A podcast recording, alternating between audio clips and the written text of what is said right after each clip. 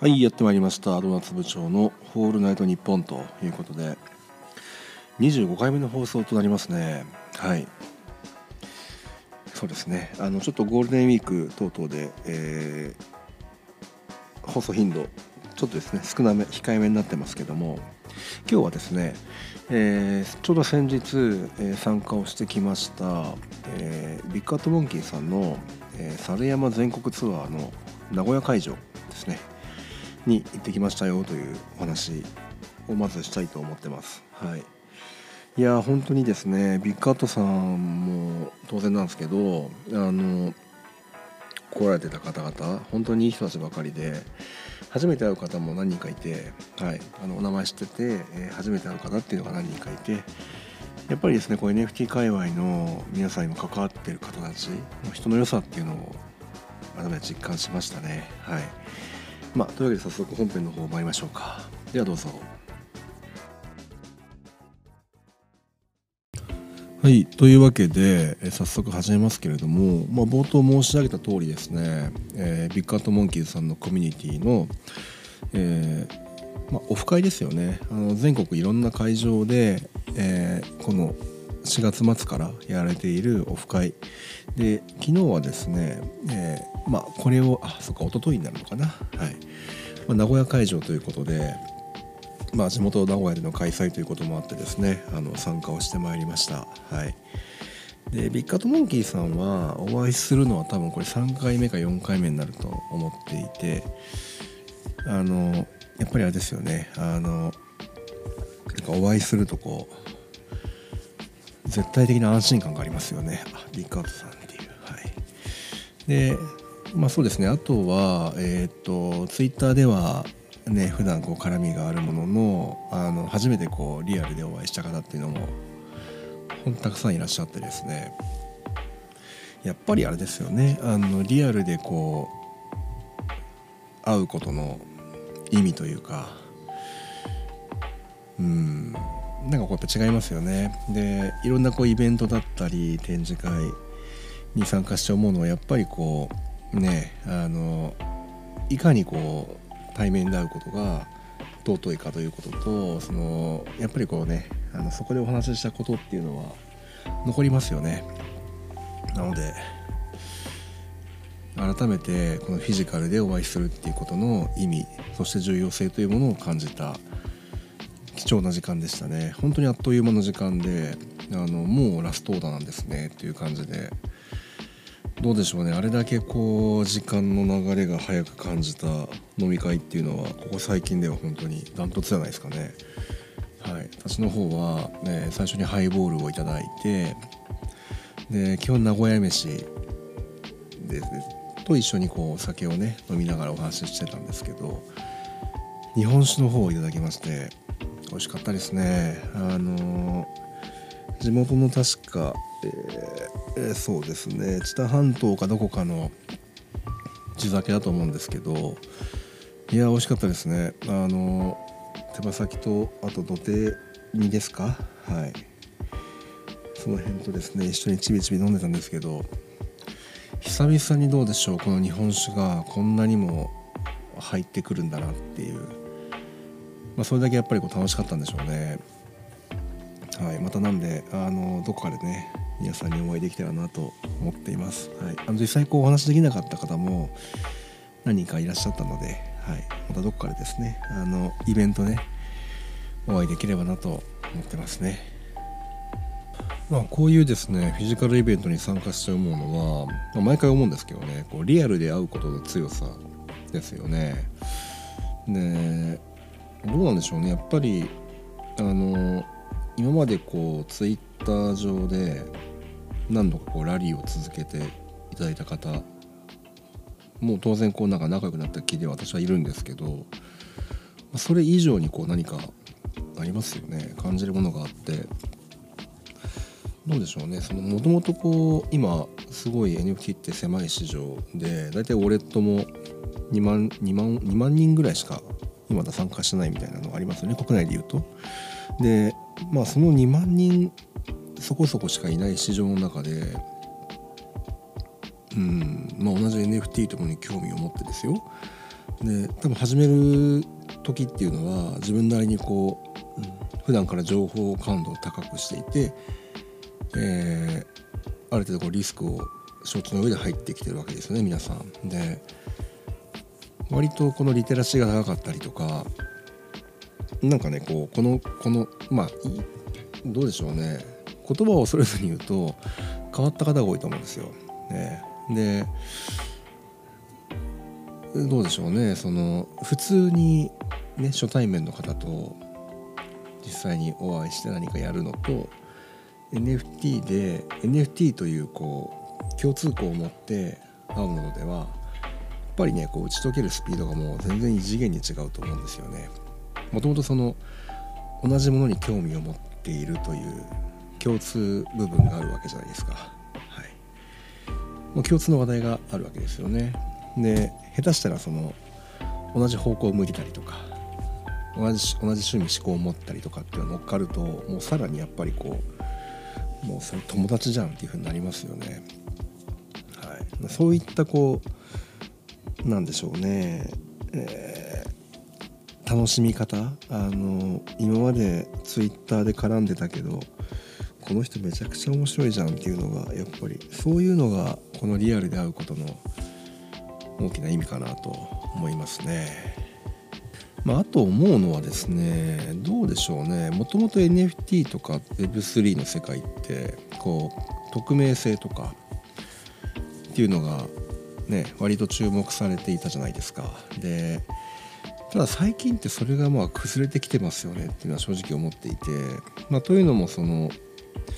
例えば SNS のアイコンをもう普通に素顔でやられている方も何人かいますよね。で今まではその音声配信もしてこなかった方、まあ、私もそうですけどね方が自分の声を使って自分の考えや何でしょう、えー、信念みたいなものをこう発表することがだんだん増えてきていますよね。あのそれはやっぱりこう音声配信を始める方々が増えているということからも分かると思うんですけどでこの声を届けるってすごいやっぱりねあの大事なことだなと思ってるんですよね。大事っていうのはえー、っと割とこうなんでしょうね匿名の世界からリアルな世界へと向かっていく階段があるとすると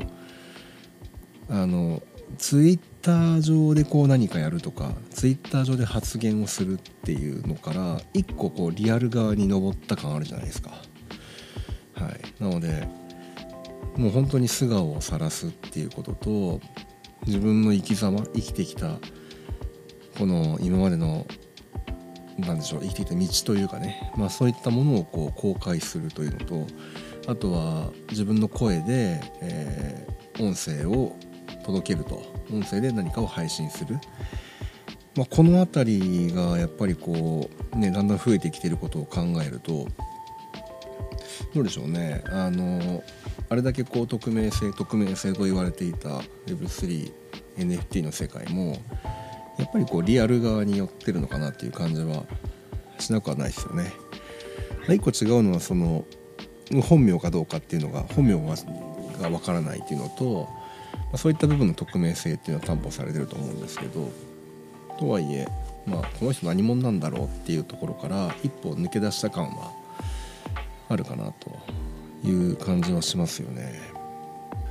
でこれは常々思っていたんですけどやっぱりこうリアルな場であったりとか、まあ、フィジカルな場所で意見を交換したりとかディスカッションすることが非常にやっぱりこうお互いの理解を深める上で重要だと思うわけですね。でそうなってくると,、うんと、作品の魅力とかユーティリティとかですねコレクション自体プロジェクト自体のうまみだったり、えー、メリットみたいなものをこう提示していくのは非常にやっぱり大事だとは思うんですけどプラスやっぱりねファウンダーの人間性と大事なのはやっぱアイデンティティじゃないかなと思うんですよね。このファウンダーさんは、まあ、どんな癖が強い人なんだろうなとかどういう考え持ってんだろうなっていうそこにやどうどうしようドキドキするというかワクワクする自分がいてなので私がこう割と張り付いている方々っていうのはやっぱり非常に皆さん変わった方が多くて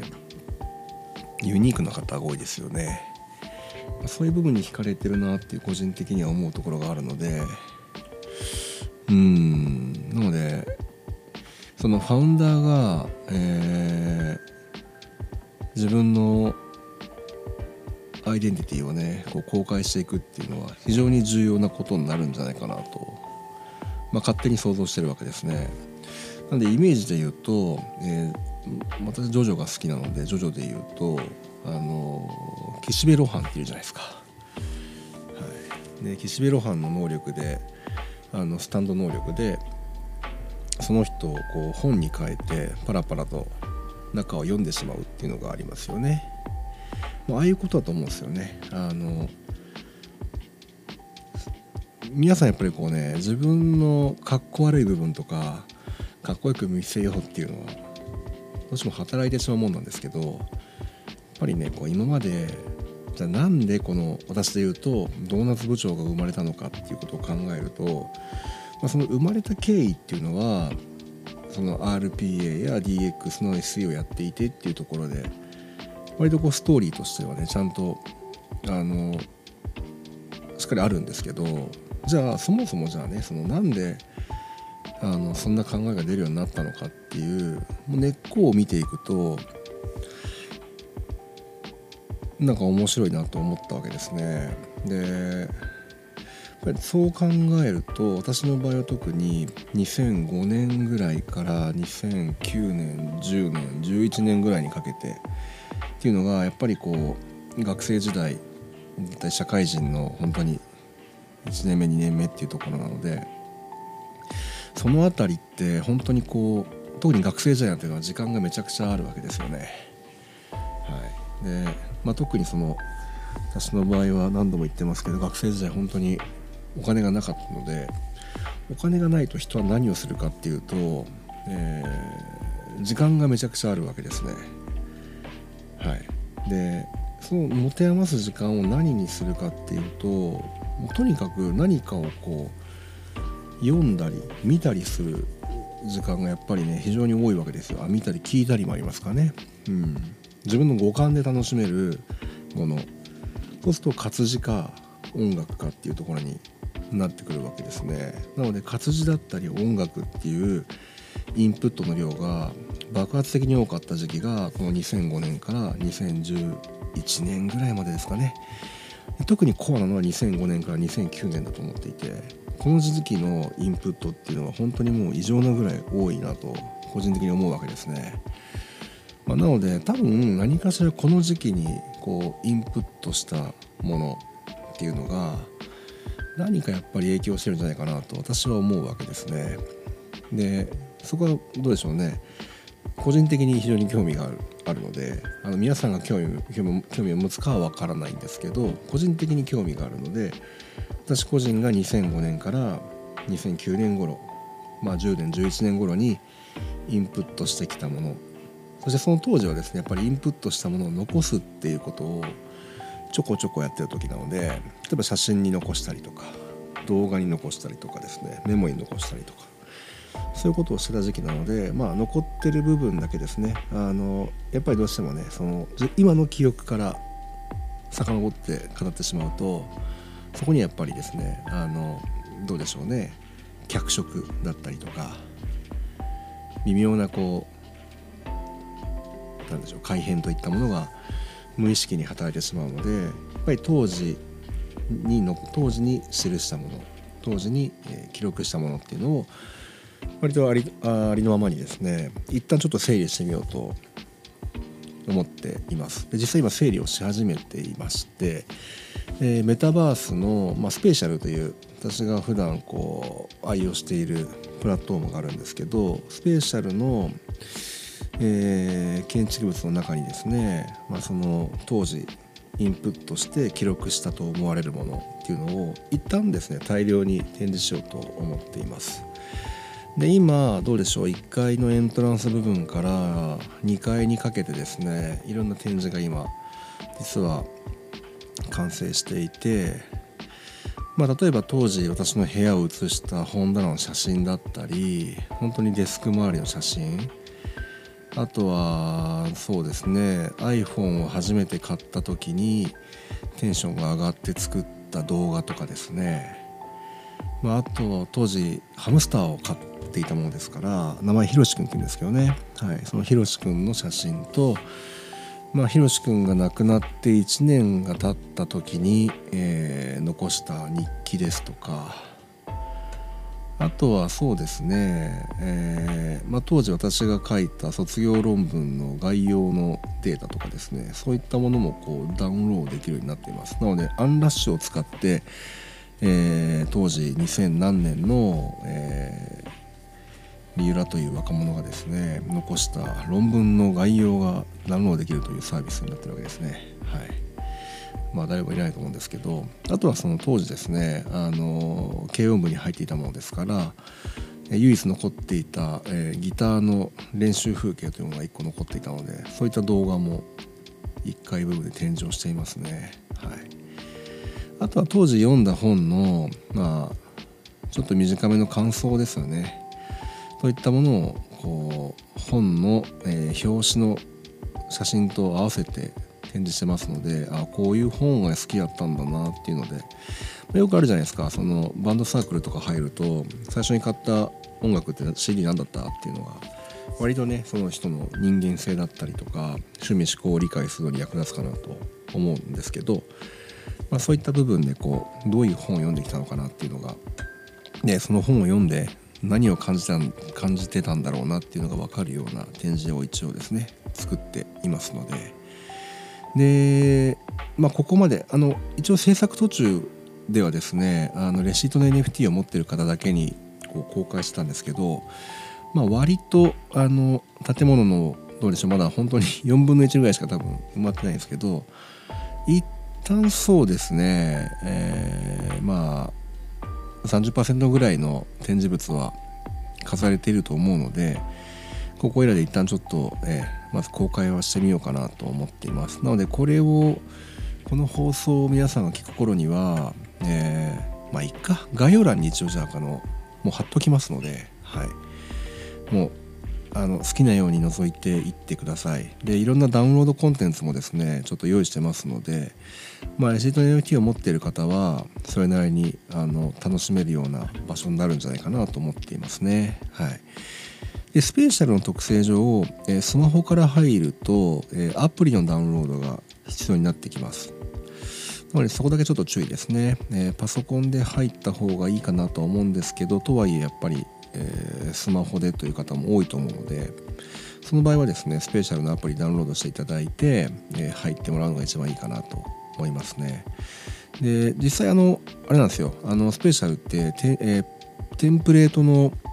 えー、建物も結構豊富にあったりとかあとアバターもですね自由にあの割と作り込みができたりするので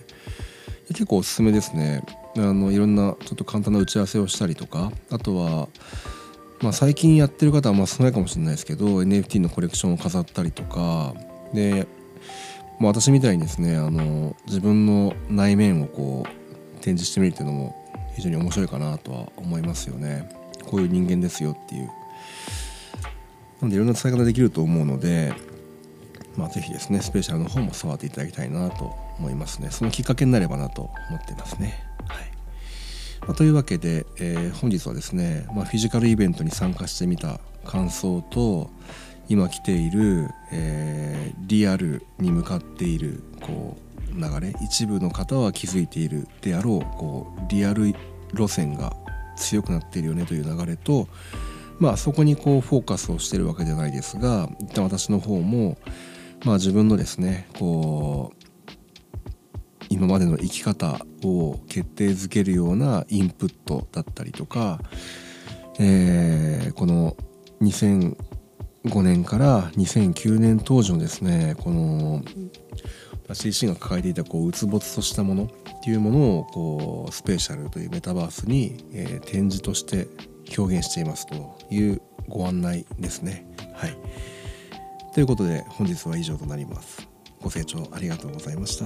ではまた。